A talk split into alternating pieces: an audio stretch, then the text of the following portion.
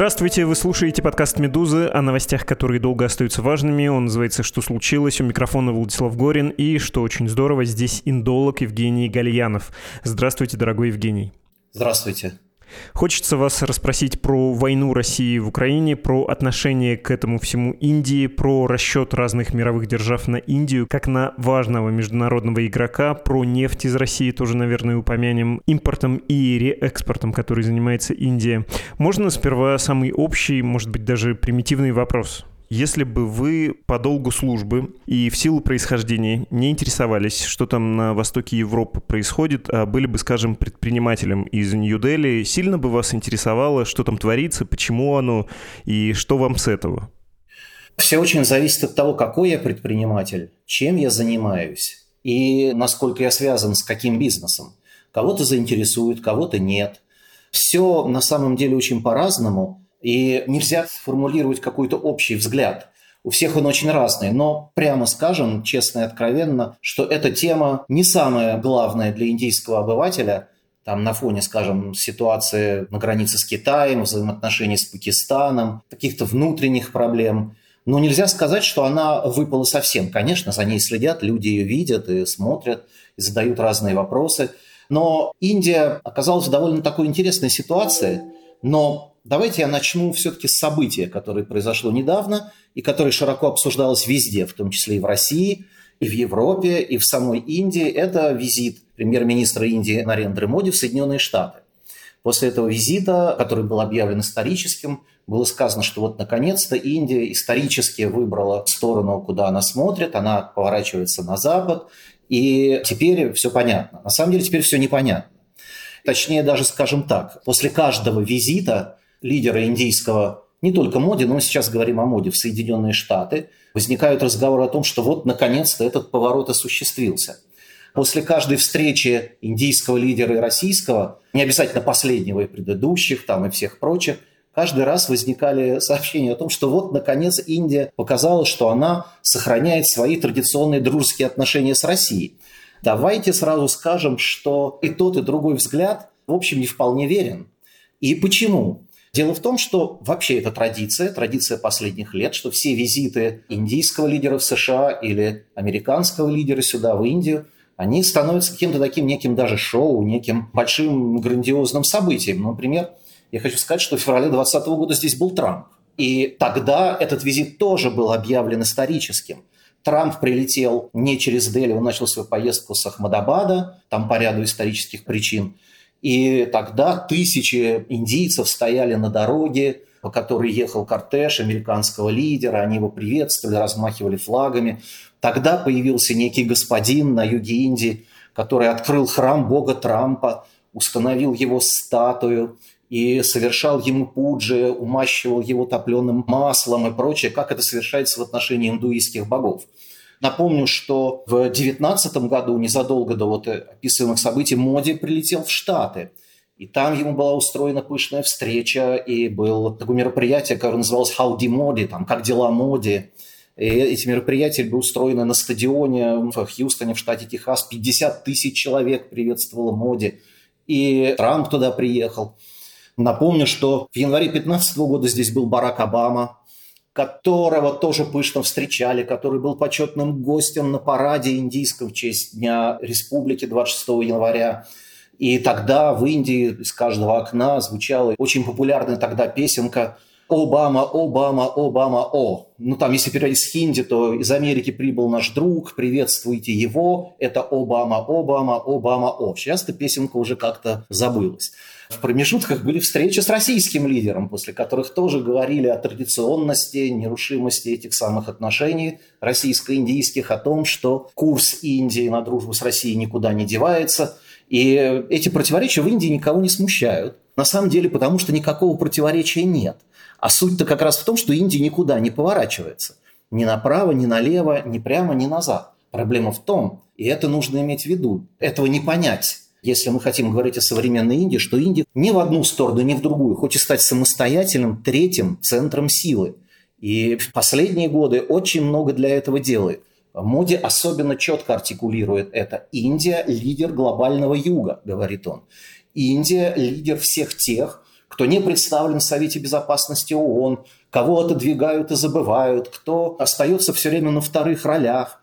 И именно поэтому Индия, вот я, Моди, мы, Индия, будем защищать ваши интересы, продвигать их и прочее. Эта точка зрения, кстати, не упала с неба в 2014 году, когда Моди пришел к власти в Индии. И интересно, что ну, там разные лидеры были в э, индийский период власти, был период Конгресса индийского национального, если помните, все этих знаменитые лидеры Джохарлан Неру, Индир Ганди, там известные нашим слушателям, ну и все прочие, там недавно был там Мохан Сингх, потом были представители партии BJP, Бхаратия Джанты партии, которые категорически враги друг с другом, они друг друга не переносят, они просто откровенные враги. Но при этом этот курс, курс на то, что Индия есть некий лидер непредставленного мира, он идет очень давно и не сейчас. Напомню, что еще в 60-е годы была сформулирована такая концепция, а еще тогда был Джохарлан Неру у власти, которая называется «активный нейтралитет». Именно Индия была одним из лидеров и создателей движения неприсоединения, которое, между прочим, объединяло 120 государств. Движение неприсоединения существует до сих пор, но как-то Индия к нему, в общем, потеряла интерес. Они сейчас продвигают свою новую концепцию третьей силы. И в условиях, когда они продвигают концепцию третьей силы, они вовсе не намерены к кому-то присоединяться. Правда и то, что тот визит Моди в США, который состоялся сейчас, он действительно продемонстрировал, но это говорят многие эксперты, что, очевидно, на ближайшие годы для Нью-Дели едва ли не ведущими будут э, отношения по линии Нью-Дели-Вашингтон. Но это не значит, что они хотят отказаться от э, каких-то отношений по линии Нью-Дели-Москва. И этому есть целый ряд причин. Вот давайте сейчас об этом поговорим. Вообще, один из известных лидеров Индии, Индира Ганди, который у нас в стране вообще довольно широко знают, сформулировал в свое время еще в 60-е годы, когда она пришла к власти. В 66 году первый раз там, у нее была такая бурная жизнь, разные там периоды ее политической биографии, но она сказала тогда хорошую фразу. Она сказала, у Индии нет постоянных друзей, у Индии нет постоянных врагов, у Индии есть только постоянные интересы. Но это парафраз такой британской Максимы 19 столетия, но Индия взяла на вооружение именно ее. И в этих условиях сейчас, когда обострились отношения между США ну, и Западом в широком смысле, да, и Россией, Индия привычно формулирует ту самую концепцию, которая была ей знакома еще с 60-х годов. Индия прекрасно понимает, что она нужна США, прежде всего для противостояния Китаю. Индия прекрасно понимает, что она нужна России по целому ряду причин. Политических, экономических, ну и там как рынок сбыта тех же вооружений. И Индия прекрасно этим пользуется. В свое время один очень известный дипломат, я не буду называть имя, поскольку его уже нет с нами, а мне не хочется, ну, как человек мне в личной беседе говорил, но не уполномачивал меня как-то называть, он говорил о том, что Индия напоминает ему молодую красивую невесту, окруженную большим количеством женихов, которые предлагают кто-то кольцо, кто-то ожерелье, кто-то пойти в театр, кто-то пойти в дорогой ресторан. И она последовательно что-то берет у каждого, но не выходит замуж ни за кого. Понятно, что это такая политическая шутка, но это так и есть. Теперь давайте поговорим об отношениях Индии и США. Почему для Индии так важны отношения с США? Ну, прежде всего, потому что США – это то самое место, куда стремятся многие индийцы, где многие индийцы сделали карьеру, в том числе и экономическую. В Кремниевой долине огромное количество индийских менеджеров. Я могу сказать, что вот один довольно крупный бизнесмен как-то в личной беседе мне говорил, послушай, мы там любим Россию, она там много нам сделала и много нам помогла в свое время, что действительно так. Но при этом делать бизнес или делать карьеру мы охотнее едем в США. В Соединенных Штатах 5-миллионная индийская община. 5-миллионная. Ну, говорят, более 4 миллионов, говорят, более 5 миллионов, около 5 миллионов. Какое-то количество этих людей, очевидно, нелегалы, ну, видимо, просрочившие визу. Сейчас идет вопрос о том, чтобы увеличить количество виз для индийцев э, в Соединенные Штаты. Моди постоянно ставит этот вопрос. Кроме того, я хочу напомнить, что товарооборот с Соединенными Штатами в прошлом финансовом году составил порядка 130 миллиардов долларов. Для сравнения с Россией 35 миллиардов. Китай, с которым у Индии крайне непростые отношения, с которым идут фактически реальные вооруженные стычки на границе, который считается в глазах Индии угрозой номер один. С Китаем 114 миллиардов. Поэтому в этих условиях, конечно, никто никогда не будет ставить под угрозу отношения с Соединенными Штатами. Соединенные Штаты сейчас ведущий экономический партнер Индии. Пятимиллионная община. Когда тут обсуждалась тема, помните, С-400, вот зенитно-ракетных комплексов, которые Россия поставляет Индии, и которые Запад пытался оказать давление на Нью-Дели, чтобы они не закупали, а ответ был следующий. Никогда Индия не поставит под угрозу свои отношения с США ради пусть даже самых лучших в мире, трижды лучших в мире зенитно-ракетных комплексах. Но при этом никогда Индия не продемонстрирует свою слабину и не скажет, да-да, мы отказываемся закупать, потому что вот нас попросил Вашингтон. Это будет для индийской политической элиты, особенно в нынешних условиях, реальная и большая потеря лица. Я хочу просто проиллюстрировать тот факт, что Индия теперь крайне важна для США. Напомним, что отношения между Нью-Дели и Соединенными Штатами, они переживали разные периоды. Одно время США считались союзником Пакистана, который далеко не союзник Индии и так далее. Но вот э, в последнее время Вашингтон откровенно и демонстративно поменял свой курс. Вот тут такая есть организация Defense Security and Cooperation Agency. Я посмотрел их статистику. До пандемии то, что в связи с пандемией был перерыв, сейчас начинается некий новый этап. Но до пандемии американцы с 2010 года поставили индийцам вооружений и оборонной продукции фактически на 8 миллиардов долларов. А за 60 предыдущих лет, с 50 года по 9 год, всего на 1,5 миллиарда долларов. Даже простой перечень, в общем, производит впечатление. Индия получила военно-транспортные самолеты Си-130 «Геркулес», транспортные самолеты Си-17 «Глоубмастер», вертолеты CH-47, ударные вертолеты «Апач», самолеты морской разведки Пи-8. Речь идет сейчас, после этого визита, о том, что Индия получит возможность производить на своей территории двигатели американские для современных истребителей. Таким образом, Индия получит технологии, которые получили далеко не все союзники США по НАТО, скажем так. Далеко не все производят такие двигатели. Индия закупает беспилотники американские и при этом получает возможность собирать их на индийской территории. Понятно, что американцы вряд ли все технологии передадут, но с учетом того, что собираться они будут в Индии, очевидно, какая-то передача технологий будет. Моди активно продвигает программу, которая называется Make in India. Суть которой в том, что если ты хочешь развивать отношения с Индией, делай в Индии. Он очень хочет технологий, он очень хочет выхода на современность, на современные технологии, очень хочет подвинуть Китай, в том числе с точки зрения мирового сборочного центра. Поскольку именно Китай он воспринимает своим основным соперником, и именно о Китае думает, когда ему говорят об угрозе. И именно это объясняет очень многое, в том числе и отношения с Россией. Ну, например, несмотря вот на все то, что я сказал, Индия не готова отворачиваться от России, потому что причины, по которым Нью-Дели выгодны хорошие отношения с Москвой, никуда при этом не деваются. И одна из этих важных причин – это Китай. Индия абсолютно уверена, что Китай, с которым у нее складываются крайне непростые отношения, Москва может на него повлиять, если что. Москва воспринимается Нью-Дели как ну, некий рычаг, как некая возможность конце концов передавать свои запросы, передавать свои какие-то требования, свою точку зрения Китаю. Полагает, что Москва может его как-то сдерживать. И в кошмарных снах Индии не может привидеться, что вот эта ось Москва-Пекин вдруг обернется против Нью-Дели. Они как раз здесь находятся. Они как раз находятся под боком.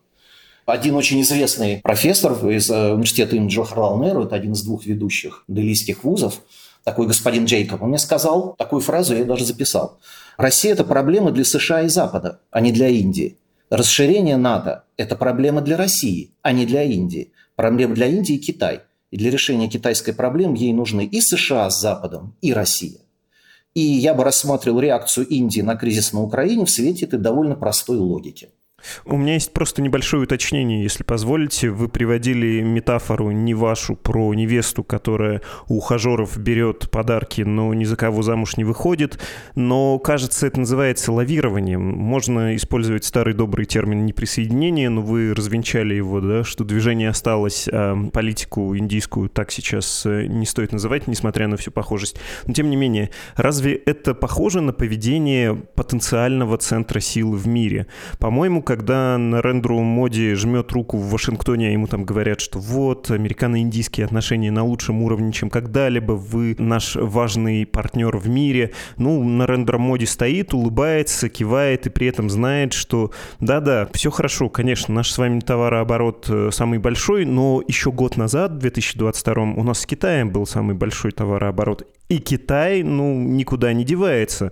Мы, конечно, рады вам улыбаться, но мы не будем, условно говоря, превращаться в вашего союзника в такой логике холодной войны. Все намного сложнее. Или там, да-да, Путину я говорил еще в 2022 году на встрече ШОС, что воевать нехорошо, но на государственном уровне никакого осуждения нет. Опять же, с Китаем могут быть проблемы, с Тайванем мы развиваем сотрудничество, но мы не хотим воевать. Там происходит столкновение, но это против нашего желания.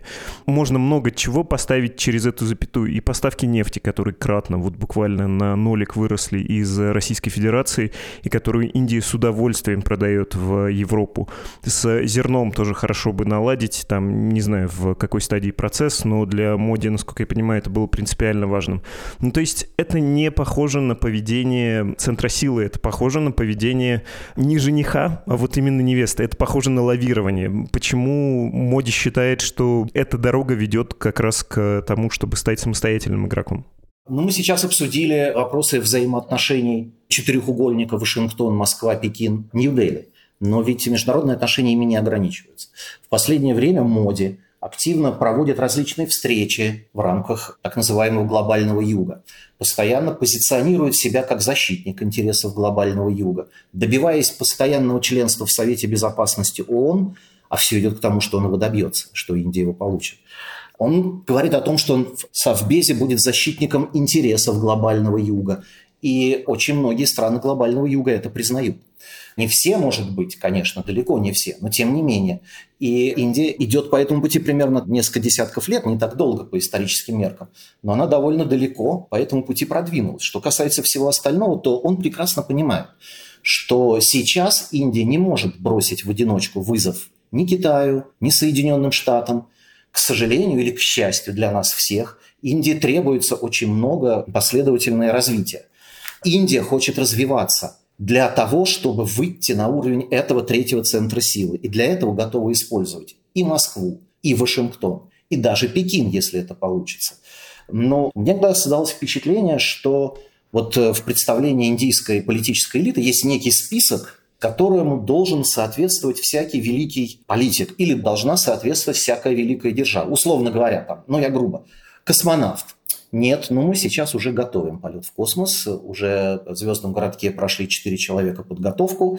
Этот полет ожидается в 2024-2025 году. Значит, космонавт будет. Условно говоря, посадка на Луне своего спускаемого аппарата. Первая была неудачной, вторая будет запущена в ближайшие дни. Уже осенью они собираются посадить свой луноход. Авианосец. В свое время, когда зашла речь о том, что Индия будет покупать авианосец, в итоге получился наш Горшков, который был переделан, да, но, между прочим, он был далеко не первая кандидатура. Рассматривались и французский авианосец, который тогда шел под списание, рассматривалась возможность закупки американского, тоже отработавшего свой авианосец. Ну, в общем, как-то не получилось. Но в итоге они закупили российский, начинают сейчас у нее спустили уже на воду свой, своей постройки. Ага, птичка поставлена. И так далее. То есть, мне кажется, они идут постоянно, постепенно, последовательно идут к тому, чтобы вырасти в этот третий центр силы. Они понимают, что сейчас они не готовы, что сейчас они не могут им стать, но они последовательно идут по этому пути. Их цель – вырваться к середине этого столетия, войти в число великих держав. Называйте это центром силы к середине этого столетия, то есть за три десятка лет практически, которые остались. И к концу этого столетия занять, ну, если не самое лидирующее положение, то близко к этому лидирующему поражению в мире. И эту точку зрения разделяют все политические силы, которые действуют на индийском политическом поле. То есть Моди здесь не одинок. Никто никогда ему не скажет – да что ты делаешь? Да нет, ну какой там центр сил? Давай землю пахать. Нет, конечно, все уверены о том, что Индия готова и достойна. Но для этого нужно подтянуться. Именно об этом говорит все время Моди. Все его обращения. Ну, почитайте. Все это «делай в Индии». Мы должны превратить Индию в сборочный цех. Мы должны превратить Индию в центр молодежного образования. И так далее, и так далее. Затем все больше и больше роли Нью-Дели уделяет мягкой силе Индии которая раньше, в общем, была опущена на самотек. Ну, например, такая вещь, как йога. Ну, скажем прямо, что йога – это довольно древняя индийская практика, которую практиковали мудрецы, которую практиковали сущие единицы в Индии. Да, она была сформулирована и разработана в Индии, но там простые крестьяне никогда в лотосе не сидели. И какие-нибудь простые чиновники индийские никогда на голове не стояли. Это был удел крайне узкого определенного направления, потому что йога это рассматривалась как часть религиозного направления, суть которой была в том, чтобы свою внутреннюю энергию направить на то, чтобы преодолеть вот это колесо сансары, преодолеть эту бесконечность перерождений и выйти в абсолют, ну и так далее. Такая философская сложная концепция. Никто там позвоночник исправлять не собирался на самом деле. Это уже потом, в общем, не сразу выяснил, что эти упражнения имеют определенный терапевтический эффект. Никто изначально, когда она задумывалась, как некую лечебную гимнастику не рассматривал. На самом деле, да простят меня сейчас те, я знаю, что в России йога очень популярна. Я как-то шел домой в станции метро Перо, увидел объявление, что такое союз перовских йогов, который меня сильно повеселил. Я еще помню, там, я как-то шел по парку, там какая-то женщина занималась йогой с детьми, и говорит, мы сейчас поднимемся на ручки, как змейки запрокинем голову и пошипим, как змеи в Индии. Не знаю, где она в Индии видала змей с ручками, но, в общем, я просто хочу сказать, что, ну да, это модно, это популярно, и, наверное, это хорошо. Пусть лучше человек занимается собой, обратит внимание на свое тело, на свой внутренний мир, но давайте скажем прямо, массовой эту практику сделала Европа, ну и Запад в широком смысле. Мода появилась еще в конце XIX века, а массово это стало в эпоху хиппи, когда все эти искатели истины бродили по Индии в поисках истины, нашли они заодно йогу, привезли ее в Европу и устроили бизнес. И именно это одно время Индию, кстати, очень обеспокоило. И вот именно Моди начал тот процесс, он начал постоянно напоминать, что йога – это индийская история, что йога была изобретена в Индии, они тщательно протестуют против попыток некоторых гуру, которые уехали за рубеж, запатентовать свои какие-то упражнения, какие-то практики. Говорят, ребята, это все наше, вы патентовать не имеете права. Создан даже специальный центр, который этим занимается, который систематизирует, вот всю эту отслеживает. И что делает Моди в свой последний визит? Он приезжает в Нью-Йорк и, и он проводит занятия йогой которые стали рекордными, где представители 135 наций приняли участие, это стало рекордом. Моди не устает повторять, что йога – это индийская практика, индийский подарок миру. В числе других там мягких сил Индии намечен индийский кинематограф, который действительно популярен во многих странах мира. Да и он в Штатах популярен, э, ну, конечно, не так, как э, Голливуд, но, тем не менее, вот там смотрят, видимо, в основном представители вот этой пятимиллионной индийской общины, но, тем не менее, это тоже мягкая сила – и, между прочим, в качестве примера приводят э, бешеный успех Радж Капура в Советском Союзе. Обойдя там железный занавес с Востока, если помните, там индийское кино с 60-х по 80-е годы было дико популярным, и, значит, были всякие клубы поклонниц в основном этого самого индийского кино. Под мягкой силой подразумевается такая вещь, как индийское классическое искусство. Индийский танец, индийская музыка, индийская философия, все эти неогуру, которые рассказывают о неоиндуизме, они тоже теперь воспринимаются в Индии как вот та самая часть продвижения индийской мягкой силы. Они говорят, что вот мы должны противопоставить там западному Голливуду Болливуд, Болливуд во многом копирует и обыгрывает голливудские сюжеты очень часто. Это является даже предметом такой иронии в интернете, если вы посмотрите. Но те, кто иронизирует над этим, не очень задумываются над тем, что все эти герои становятся индийскими. Ну, условно говоря, если какой-нибудь супермен, который морды всем бьет, там, в западном кино может похитить э, девушку, и они сбегут на край света, то в индийском кино они обязательно придут к родителям и попросят благословения, понимаете? Они будут вести себя как правильные индийцы. И это, кстати, касается и внутренней аудитории. Например, в Индии большая проблема абортирования девочек. Считается, что девочка приносит несчастье семье, особенно первенец. И в Индии, я не знаю других таких стран, может быть, есть, я просто не знаю, где официально запрещено называть пол ребенка во время УЗИ обследования беременной женщины. Просто потому, что абортируют девочек. Но вот теперь во всех болливудских фильмах все правильные семьи обязательно имеют девочку, которая там правильная девочка и, может быть, даже спасает там всех подряд. То есть э, Болливуд стал восприниматься как мягкая сила и внутри, и на экспорт. И все это часть вот этого проекта «Сделать Индию великой». Ну, я, может быть, несколько сбивчиво говорю, но, в общем, суть примерно такая. Я очень понимаю хорошо эту логику, но я, простите, пытаясь в разговоре с вами переместиться в Индостан, понял, что, может быть, это и неправильно было бы. Если вернуться снова к европоцентризму или к западоцентризму и посмотреть на политику моди, на внешнеполитический курс, ну, можно же, наверное, сказать, и по публикациям это видно, да, там есть масса после визита в США статей с заголовком типа «Индия превращается в третью сверхдержаву державу. А дальше, после точки, там будет обязательно что-то, что объясняет, каким образом это Западу было бы выгодно. Да? Хочется иметь э, сверхдержаву, ну, свою сверхдержаву. А пока она не выглядит таковой. Она даже формально входит в БРИКС, в ШОС, куда угодно. Иран вот туда недавно приняли. И это все, покуда Индия не говорит своим голосом, да, и покуда ее голос не звучит громко, ну, можно воспринять как э, «ты не с нами, значит, ты, может быть, против нас». Вот э, Путин ведет войну в Украине, ты не осуждаешь. Ну, получается, ты не с Западом. Если Китай сейчас нападет на Тайвань, с кем ты будешь? Твоя половинчатая позиция, мы все можем понять, но она же будет половинчатой, она же будет, по сути, играть на руку Пекину, ты как бы не с нами. Мне кажется, что тут не бесполезно было бы проделать упражнение, посмотрев на это со стороны европейцев Индия в ответ на это заявляет примерно следующее. А почему Запад не помогает Индии, скажем, в противостоянии с Пакистаном? А почему Запад не помогает Индии открыто и также серьезно, скажем, в противостоянии с Китаем? И тоже занял столь же двойственную позицию. Мы и с китайцами, мы и с индийцами, мы и там, мы и сям.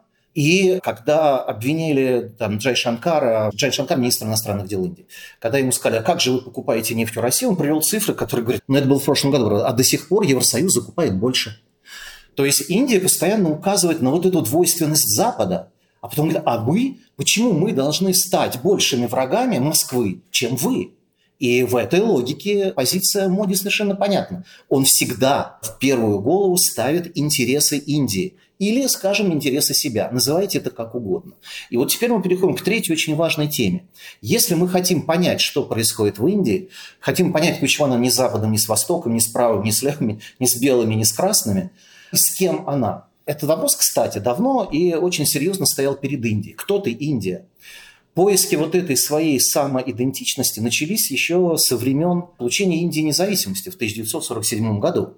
Индия, ты кто? И если мы говорим про первое поколение индийских политиков, про Джавахарлал Неру, про Лал Бахадура Шастри, про Индиру Ганди, они считали, что Индия должна стать светским, подчеркиваю это светским, современным демократическим государством. И Неру сам говорил о том, что он считает секуляризм, то есть не подключение религии к политике, солнечным сплетением индийской политики. Потому что в стране, в которой зовут индусы, мусульмане, сикхи, джайны, христиане, парсы, а индуизм, индусы, они тоже не едины. Есть шиваизм, вишнуизм, каждый из которых распадается на подсекты, под направления, типа там Кришна, который считается аватарой Вишну, но тем не менее имеет некую свою культовую практику, условно говоря. Культы всяких богинь женских, типа Дурги, которая по одной школе считается женой Шивы, по другой нет. И, в общем, вот это вот все. И стоит храмы, у них есть свои приверженцы в этот бульон народа, если мы вот сделаем ставку на какой-то религиозный аспект, это грозит взрывом. Удар в солнечное сплетение был нанесен в 90-е годы националистическими политиками. И это тоже интересно, потому что в Индии все интересно и все не похоже ни на кого. Мы говорим об индусском национализме, но ведь индуизм – это религия. Разве можно говорить о национализме применительно к религии? В Индии вы можете услышать мусульманский национализм. Можем ли мы говорить о мусульманском национализме? Ведь мусульмане тоже религии, и они как бы отличаются в Индии, даже на разных языках говорят и в общем прочее. Так вот, проблема в том, что в Индии действительно, пожалуй, это единственная страна, где существует и так развит то, что называется религиозным национализмом. Ну или специалисты используют такой менее популярный термин коммунализм. Дело в том, что еще в период борьбы Индии за независимость был сформулирован такой термин, кстати, самими отцами-основателями Индии, самими борцами за независимость что несмотря на всю эту пестроту, весь этот котел, огромное количество языков, культур, народов, религиозных направлений, в Индии существуют две основные нации, как они говорили, индусская и мусульманская. И именно эта концепция легла в основу отделения мусульманских регионов от Индии, появления независимого государства Пакистан, который был частью британской Индии, чудовищной вот этой кровавой резни во время раздела, обстоятельства, которые до сих пор накладывают отпечаток на отношения двух стран – потому что до сих пор живы люди, которые вот помнят все эти обстоятельства, события, ну или им всем рассказывают, а в Индии крепкие семьи, там они знают, а мою бабушку там изнасиловали, а моего деда там зарезали. И эти претензии предъявляют друг другу обе стороны, потому что в тот момент там действительно ублюдки с обеих сторон. Ужас, что устроили в условиях, когда не было реальной власти, англичане ушли, а новая власть еще не сформировалась. Когда мы говорим об отношении, скажем, Индии и Пакистана, мы говорим о каких-то политических интересах, экономических, все это так.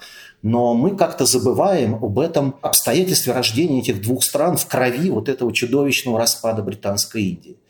И отношения Индии и Пакистана чем-то напоминают мне отношения России и Украины. Посторонние так не ссорятся.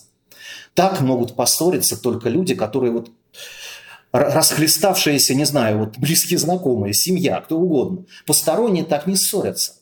И вот в Индии произошло именно это. Вот какой ответ э, современная Индия приготовила вопрос о том, какой должна быть Индия. И, значит, Моди столь популярен и пришел к власти на основе концепции защиты индуизма и индуистских традиций.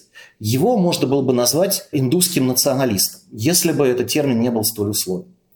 Хочу напомнить, что он не очень любит вспоминать, но он был членом РСС.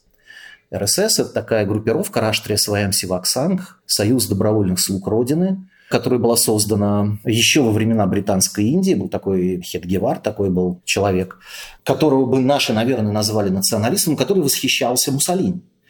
И форму РССники, вот эти шортики, вот эти рубашечки, она в определенном смысле была скопирована с муссолиневских вот этих вот отрядов. Интересно, что по окончании Второй мировой войны те же самые индусские националисты восхищались Израилем. Они говорили, вы посмотрите, люди смогли создать страну, вернуть свой язык, вернуть свою культуру. Вот на что мы должны ориентироваться. И это многое объясняет в точке зрения, о чем говорит современная индийская политическая верхушка. Мы должны вернуться к нашим корням, мы должны опираться на нашу традицию Великой Индии, которая в свое время была ведущей державой мира. И ваш покорный слуга сам держал в руках брошюру РССников, в которой было написано, что... Ну, вообще это очень напоминает такие националистические студии, знакомые нам и по Восточной Европе, и по России, что на самом деле Париж – это Парамишварием, что храм Парижской Богоматери – это храм богини Дурги, который был построен древними индийскими ариями, а потом, значит, захвачен этими варварами, переделан его, значит, под свою там какую-то богиню малопонятную.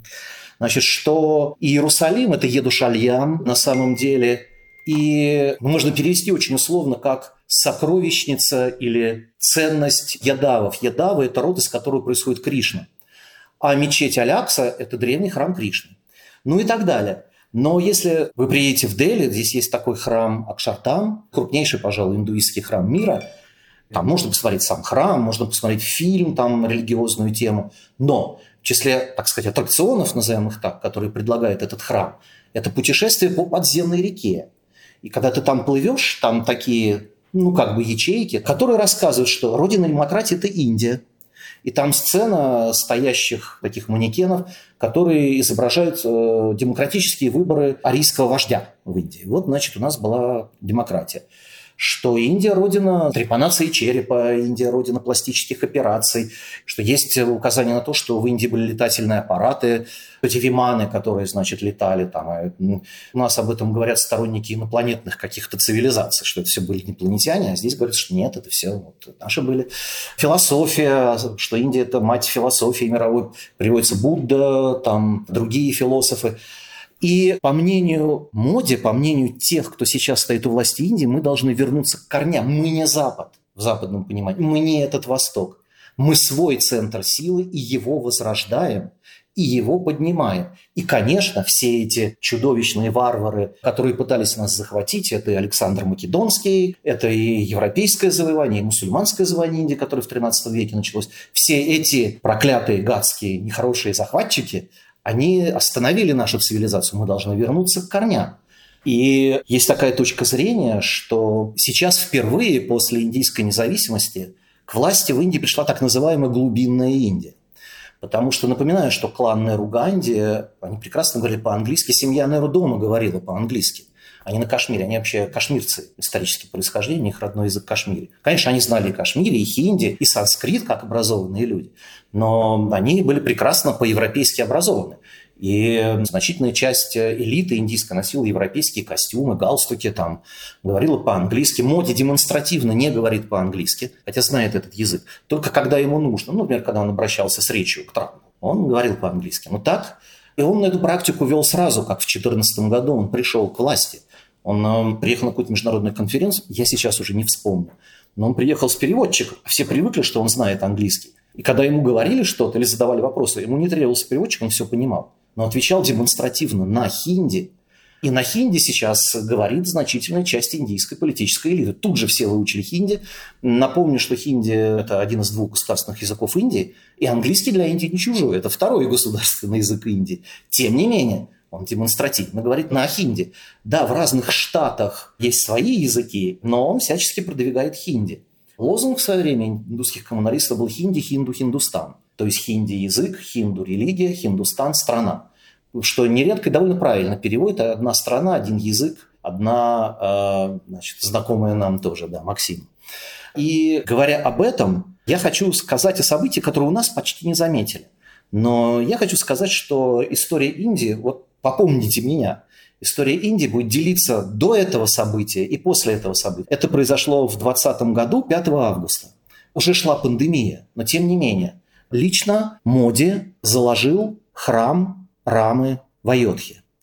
Почему это так важно? Ну, во-первых, впервые премьер-министр закладывал храм. Не брахманы, не там какие-то религиозные служители, не представители религиозных партий, там, скажем, Шивсена, там, ну или еще там.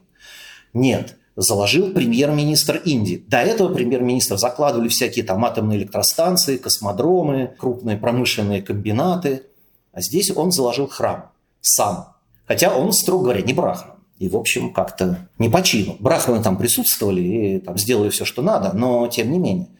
Шла пандемия, но тем не менее, несмотря на это, в условиях пандемии это мероприятие состоялось. Было приглашено всего около 50 человек, но трансляцию смотрела, я вас уверяю, вся Индия. И рядом с этим э, храмом должна появиться статуя бога-героя Рамы высотой 251 метр, что должно сделать ее самой высокой статуей мира. Что же произошло? Дело в том, что Айодхия – это не просто старинный город. Айодхия – это город, описываемый в известном произведении, надеюсь, наши слушатели его знают, Рамаяна, да, одно из двух главных эпических поэм Индии, Рамаяна Махапарата, да, вот Рамаяна. Это бог-герой Рама, по легенде, там родился, оттуда у него похитили его жену божественную Сиду, Царь Ракшасов увез ее на остров Ланка, оттуда он начинает свой поход на юг, чтобы спасти свою жену из лап захватчика. Чем-то это все напоминает отчасти Илиаду, что, кстати, позволяет индусским коммуналистам говорить о том, что авторы Илиады заимствовали идеи индийского эпоса. Символическая битва Рамы с Раваной, похитителем, вот с этим царем Ракшаса, царем, ну, демонов можно так назвать, считается символической битвой добра со злом, и Рама победил, добро победило. Теперь мы строим храм, который должен объединить всю Индию и символизировать победу добра. Но почему это еще так было важно? Дело в том, что для того, чтобы построить этот храм, была снесена мечеть Бабура, Бабри Масджид. Один из выдающихся памятников могольской архитектуры, одна из самых известных мечетей периода мусульманского завоевания Индии. И проблема вообще вот этого храма, она стояла еще при англичанах. То есть индусы требовали вернуть им храм Рамы. Хотя храмов Рамы в Индии, я вас уверяю, недостатка никакого нет. Но они говорили, что вот Джамнабхуми, место рождения, он только единственное, только здесь. И в декабре 92 года, в России тогда было совсем не до Индии, но в декабре 92 года многотысячная толпа индусов ворвалась в мечеть Бабура, разрушила ее произошли кровавые столкновения, которые напомнили вообще об обстоятельствах раздела Индии в 1947 году. По официальным данным погибло не менее двух тысяч человек, и эти данные многие считают заниженными. После этого власти просто огородили этот участок, сказали, все, ша, никто туда не лезет, а то, значит, будет бог знает что. среди тех молодых радикалов, которые э, вот в этом принимали участие, был молодой начинающий политик Нарендра Моди, который поклялся, что он вернется в Айодхию только тогда, когда Айодхия вернется индусам. И став премьер-министром, не сразу, но он, тем не менее, добился того, что все-таки мечеть будет снесена, на ее месте будет построен величественный храм Бога-Героя Рамы. При этом, чтобы не обижать мусульманскую общину, ей был выделен альтернативный бесплатный участок земли в нескольких километрах от этого места. Власти готовы оказать всяческую помощь для строительства мечети, но это будет, конечно, новодел. Исторический памятник снесен. Вопрос о том, стоял ли на месте мечети Бабура храм Рамы или не стоял, является предметом дискуссий исторических. Потому что ясно, что там было какое-то крупное сооружение. И был ли это храм Рамы? Есть такая точка зрения, что это была буддийская святыня. Там. Что буддизм в Индии, как вы знаете, до раннего средневековья очень популярен. Но как бы то ни было, понимаете, национальные мифы, они там посильнее, чем доводы историков. То, что произошло, произошло. Возможно, моде удалось вскрыть вот такой гнойник. Что с этим будет дальше, сказать трудно. Но Почему этот храм стал неким событием, символом того, что мы объединяем всю Индию вокруг вот той традиционной, той великой, той классической Индии, которую у нас отняли захватчики. И почему именно Рама? Очень известная российская такая есть индолог Ирина Петровна Глушкова, она даже предлагает такой термин «ромаизация Индии». При этом куча этих богов, да, при этом невероятном количестве этих школ, течений, направлений – мне трудно влезть в голову в моде, но у меня есть некое свое объяснение, почему. Во-первых, Рама как бы бог-герой всех. Он считается одним из аватар Вишну, одного из трех верховных богов индуизма. При этом лук для победы над демонами ему дает Шива, второй верховный бог индуизма, один из самых почитаемых. Все ему говорят, иди и бей демонов. Демоны как бы не носят какого-то национального характера сейчас. Это некие силы зла, которые он побеждает. А потом легенда о Раме очень популярна. Ее бабушки внукам рассказывают, там, баюкивая. Ну, очень красивая сказка, да. Молодой принц идет спасать свою похищенную демонами, варварами супругу, спасает, а она, значит, сохраняет свою чистоту. Там все же это обставлено еще она же говорит, что она не подпустила к себе этого самого Равану, и чтобы доказать свою чистоту, бросается в огонь, но бог огня Агни не принимает ее, говоря, она чиста. Ну, в общем, там голову можно сломать, читать очень интересно, кому интересно, почитайте Рамаяну, в общем. Вы там найдете много отсылок, следы Рамаяны и вообще индийской ранней литературы видит и в английской литературе, там, начиная от кентерберийских рассказов, кончая Киплингом. Даже известный сюжет, когда обезьяны строят мост, по которому доктор Айболит переходит через реку, это абсолютно заимствованный из Рамаяны сюжет. Ну, в общем, Индия очень повлияла на Англию, вообще на всю европейскую литературу. Ну, например, известная в Америке Тикитави, да, такая сказка Киплинга. Это сюжет из пятой книги Панчитантры просто заимствованный. Про дружбу мальчика с мангустом, который спасает мальчика от змеи. И вот об этом, кстати, в Индии постоянно говорят. Да ваша вся литература это. Так она ж у нас вся во многом. Известно, что очень много сказок «Тысячи одной ночи» имеют индийское происхождение все эти панчитантры, рассказы попугая, рассказы Ветала, огромное количество есть сказок индийских. Кому интересно, почитайте, не оторветесь, уверяю вас. И вот к этому возвращению, к этому моде, так сказать, зовет и считает, что вот это будет тот идеологический базис, на котором будет подниматься этот третий центр силы, который сейчас, благодаря своим всем политикам, делай в Индии, развивай Индию, дорога молодежи и прочее, прочее, вот сейчас будет укрепляться, развиваться и цель к середине века стать число великих держав. Вот, собственно, все, что я хотел сказать. У меня есть э, последнее уточнение. Спасибо, что так э, безумно интересно рассказали и про глобальный проект, и про его внутренние основания, да, про то, как это воспринимается. Но есть ощущение, что вы говорите про такую, не хочется говорить вторую, ну, в общем, не столичную Индию, да, про базу поддержки моде.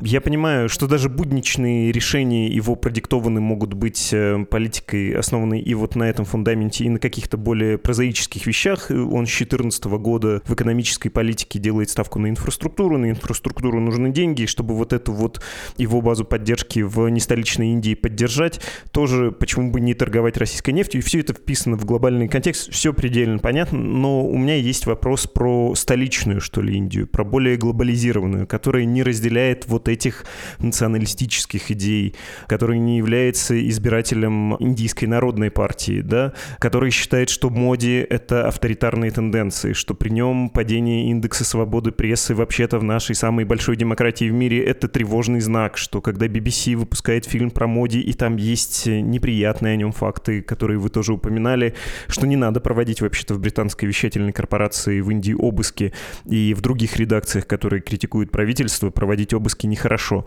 А есть альтернативная точка зрения вот э, тому, что предлагает Моди, его проекту, насколько она сильна и насколько она в своем отношении к тому же украинскому вопросу отличается? А ведь Индия это страна аграрная, а 70% населения живет в деревнях, которые ходят в храм, которые молятся этому раме или своему храмовому божеству, которые абсолютно уверены, что вот это и есть правильная жизнь, и что они когда-то были самыми великими, а у них отобрали захватчики которые уверены, что так будет гораздо лучше. Но вы правы, индийская интеллигенция, либеральная интеллигенция моде не любит. И взгляды их политически отличается. Ну, и есть последователи партии Индийский национальный конгресс, который бросил вызов моде. Ну, как вы знаете, тут же у Рахуля Ганди сейчас серьезные проблемы. В тюрьму ведь посадят человека. Но если мы говорим о вот той вот этой массовой Индии, для которых все эти предыдущие политики, все эти дядьки в галстуках, говорящие по-английски и умеющие есть вилкой и ножом, казались какими-то, ну, ну какими-то, ну, не своими. Моде свой, одетый в простую, настоящую индийскую одежду.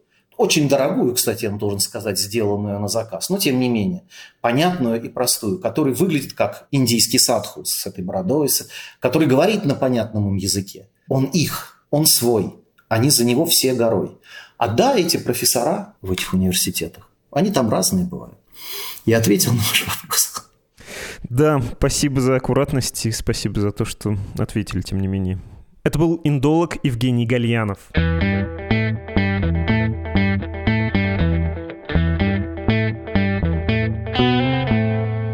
На прощание должен вам, как всегда, сказать, что «Медуза» — нежелательная организация в Российской Федерации, и это накладывает некоторые обстоятельства на наше с вами общение. Во-первых, пожалуйста, не нужно репостить наши материалы в соцсетях, если вы находитесь в Российской Федерации или Российская Федерация до вас может дотянуться. Могут быть неприятности.